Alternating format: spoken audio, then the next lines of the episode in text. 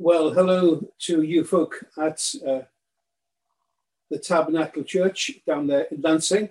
Greetings from Christchurch Harpenden. My name is Gareth. I'm uh, work alongside Barnaby here in this church, and I'm delighted for you that you've secured my precious brother as your new minister.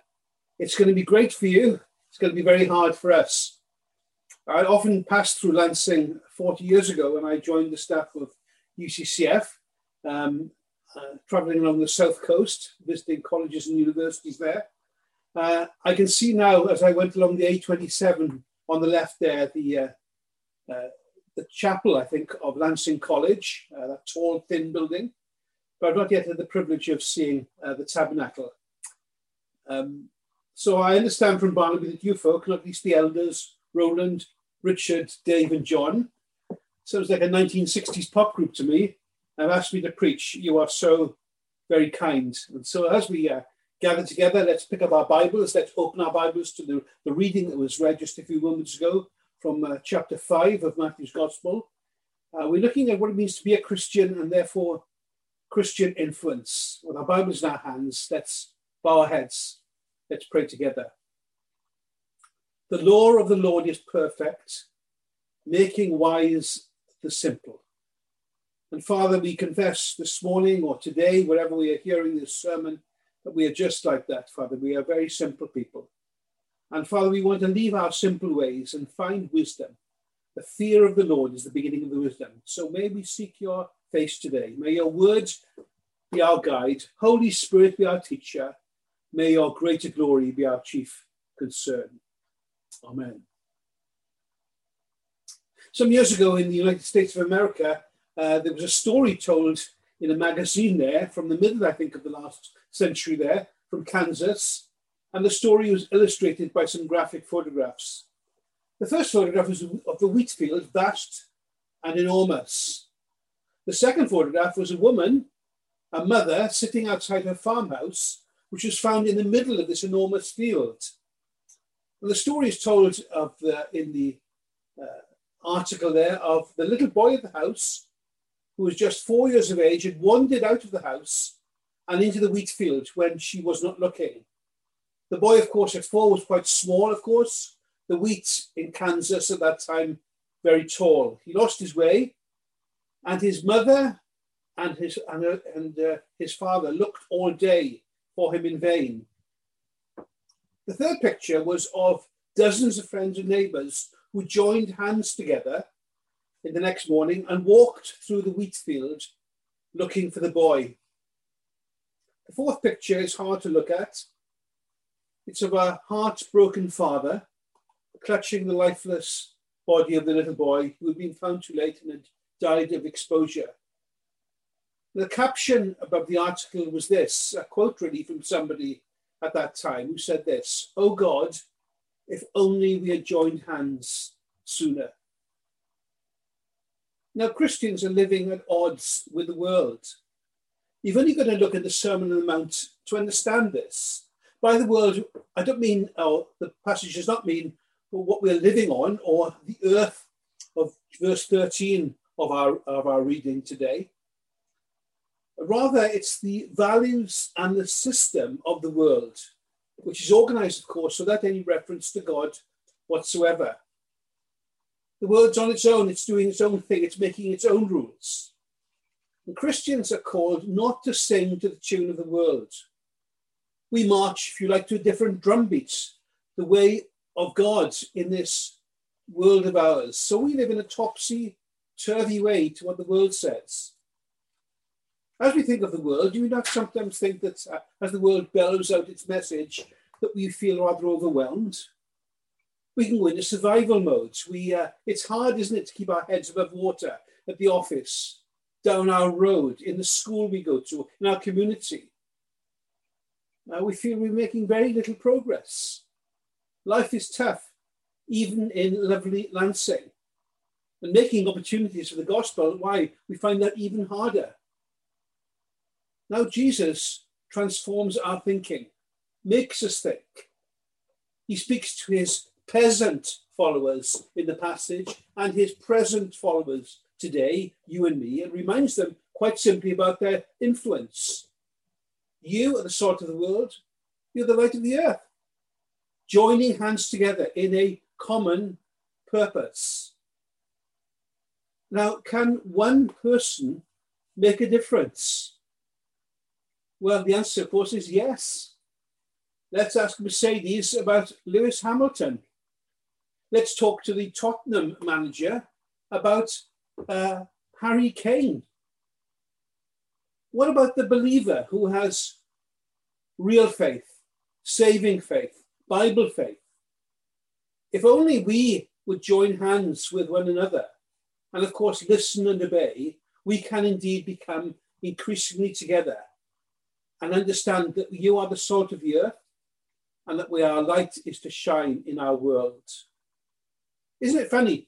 Uh, those words of Jesus have come into common usage uh, light of the world, salt of the earth. And the concern is, uh, is about the two things that they are, of course. Pliny says there's nothing more important than salt and light, or in the Latin, sale and sole, you know, salt and the sun. Look at them for a moment with me. Salt, well, it's a condiment, it's a preservative. Before refrigeration, of course, it was the only way to keep meat wholesome. Is not salt vital? Have you heard of biltong? Any South Africans listening this today? Uh, uh, biltong, of course, is very common in South Africa. It's uh, dry, chewy, cured meats. It keeps for ages. It's a common snack in South Africa. It's as common as a bowl of crisps over here. Salt has an impact. What about light? We are surrounded by light today. There's something called light pollution.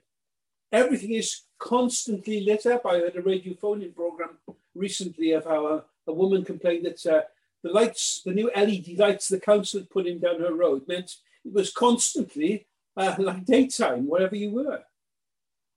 A far cry from the days when I was growing up. I uh, grew up um, when in the 1960s. I'm 66 years of age. I remember the streets dimly lit by Victorian gas lamps. I vividly remember, why do I remember this from over 60 years ago? Coming out of the railway station in Merthyr Tydfil and uh, being taken home quite late in the evening, ready for my bed by my mother, who had dragged me along by my hand. I remember staring up, looking at the stars in the sky on that pitch black evening. In Jesus' day, it was even more dark. Think, therefore, of how the glowing lights of a city would welcome a traveller. Or uh, when you entered a home, there was a candle or a lamp that would transform the darkness into lights. Is not light important? Try staying in someone's house that you're not familiar with and try finding the toilet in the middle of the night without putting the light on. It's you stumble around in the darkness.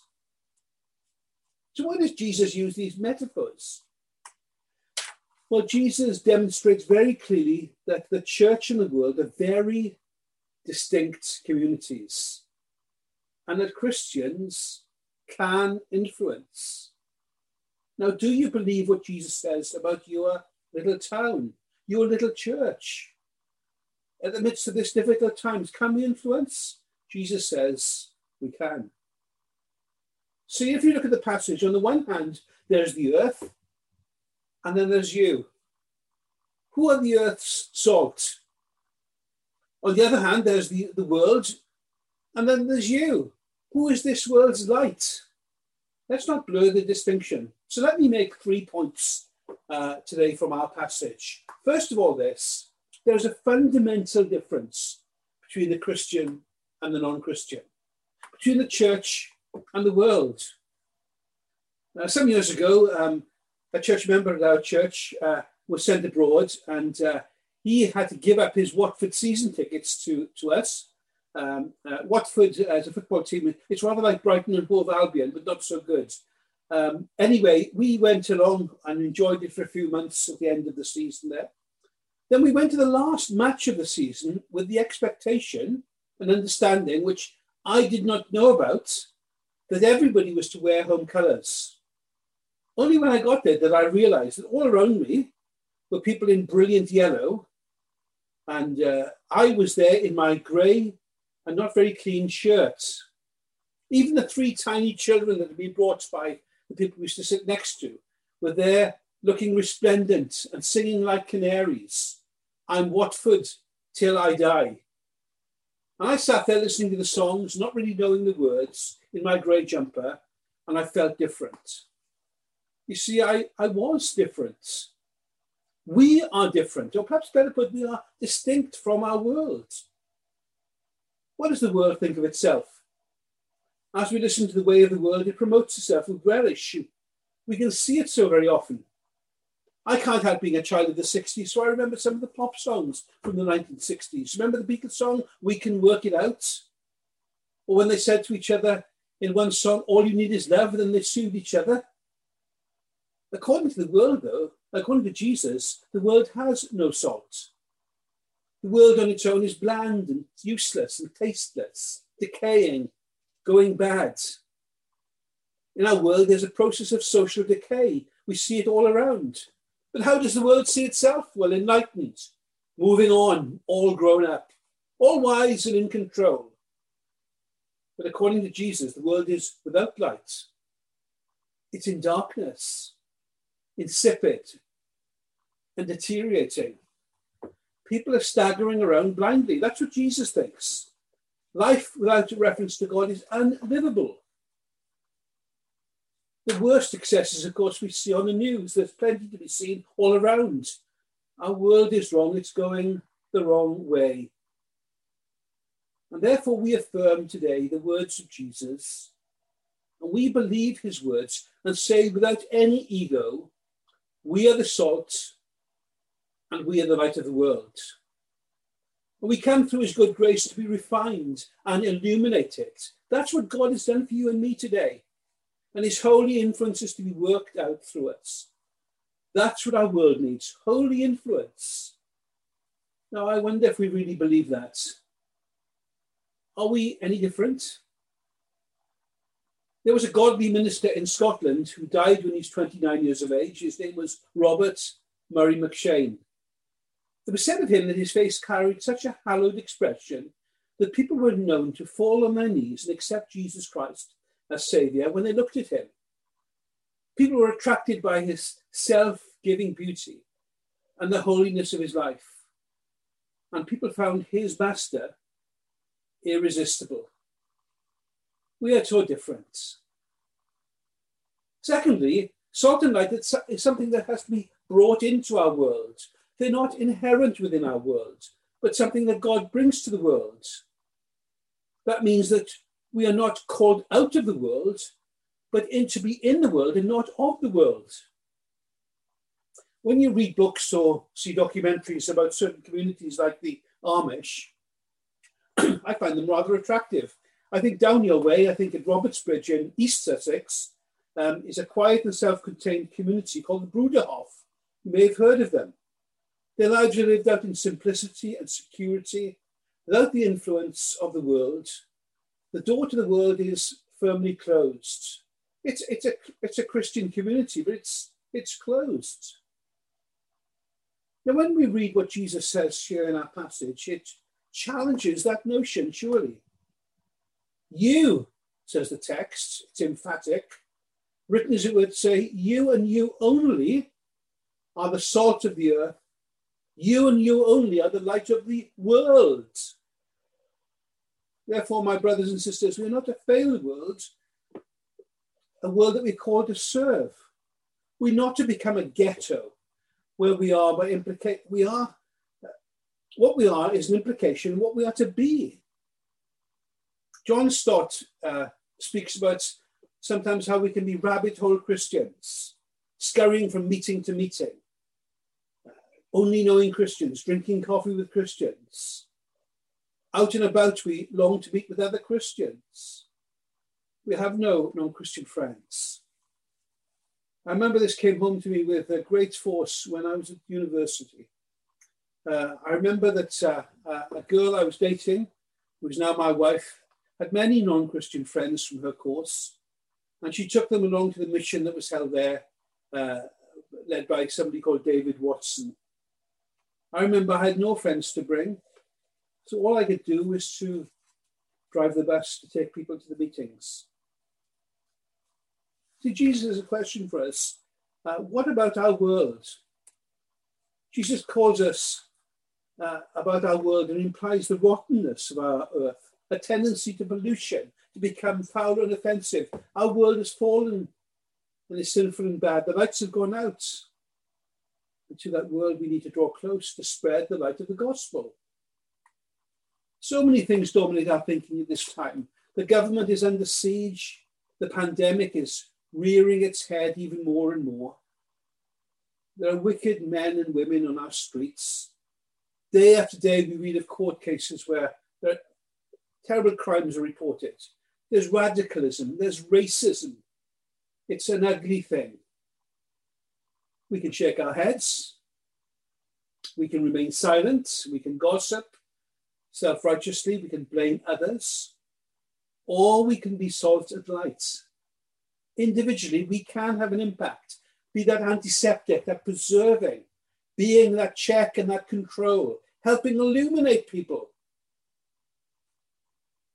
People who are longing to find a way to make sense of life that makes it livable and true.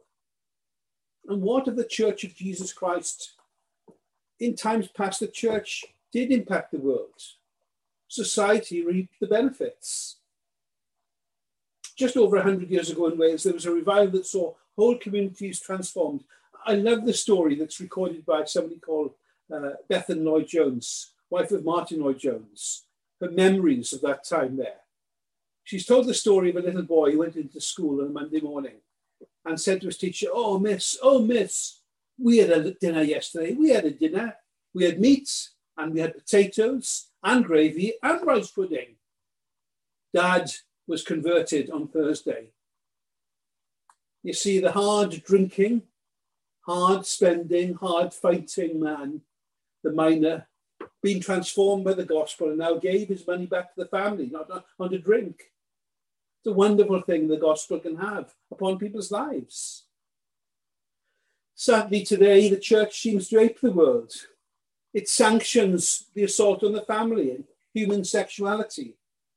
The church applauds unbelief and relativism the church has lost its love for the world and seeks not to change society, but to condone its moral slides.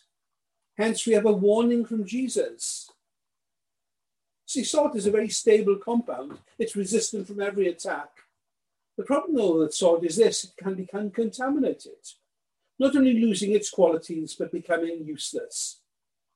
We're helping clear out some cupboards of mother in law who's 94 we found some things there which go back way back when. We found two bottles of salt, one which was hard and damp and useless. Uh, it was so bad we had to chuck it out. The other one we're going to use um, in the winter when we have to put it down under the, the ice and the snow as road dust. Jesus says in another place about salt have salt in yourselves, its quality, its stability.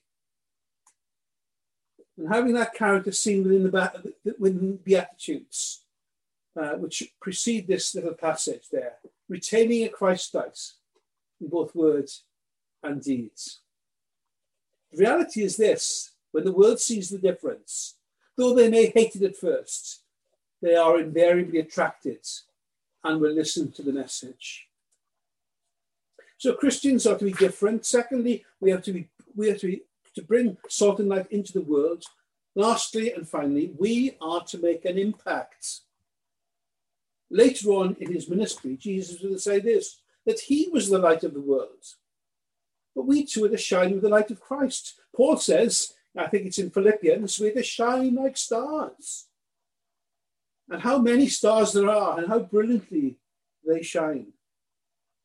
Wouldn't it be a wonderful thing if non Christians looked at your life and my life and said this Twinkle, twinkle, little star, how I wonder what you are. There are things we must do in our world to make an impact, to stand for what's right and true, to humbly pray and protest against what is evil, to go into the world and do good. And the primary task of the believer, of course, is to bring the gospel to people. When I used to travel along the south coast of England, uh, I remember a book that I often used to pass on to students was a marvelous little book called Out of the Salt Shaker by Rebecca Manley Pippert. Perhaps you can remember that book there. Uh, yes, salt is a preservative, of course, but the message is to ring out from our lips and our lives, to add savour to life, to bring an edge. Rebecca Manley Pippert has rewritten a book, I think last year there. It's now called Stay Salt. Uh, it says this the world has changed, but our message must not. We are not to keep that message of the gospel in ecclesiastical, ornate salt cellars. The message is to spread far and wide. We are to burn, to mix the metaphor with a holy brightness. My father told me a story from the war. As a teenager, he worked there as an apprentice engineer. Uh, in the days of the Blitz, he told me how bombers would fly over uh, his town, Merthyr uh, on their way back and forth from Cardiff to Swansea, uh, etc., to fly to bomb the docks there. But Merthyr was, of course, significant for its industry and its coal mines. One night, a large factory was consumed by a fire, and the whole of the town was illuminated by the fire, and people made for the hills. The town of Merthyr was lit up by the fire. That night, that night, fortunately, no bombers came over, just as well because the town was unmistakable. Like we are to be unmistakable. Uh, we don't cover up lights in our homes, do we, really, with an old bowl? It's incomprehensible. So it is with our lives and our church down there in Lancing, here in Harpenden, to shine unmistakably. Otherwise, people will be confused by our lives and our testimony. Light in the Bible is often allied with the truth. So our light giving is the truth ringing from our lips. Salt and light, you see, have two things in common they give and they expend of each other. Yes, there must be an action and a serving, but there must also be the gospel in evangelism, hand in hand together in our world. The call is therefore to be courageous, to be out there, the world needs both. The world is bad and needs salt. It's dark and it needs light. Being that to be seen by others, then will seek God and be brought in praise and thanks to God, that he will become their Father as well as ours. May the Lord bless you. Amen.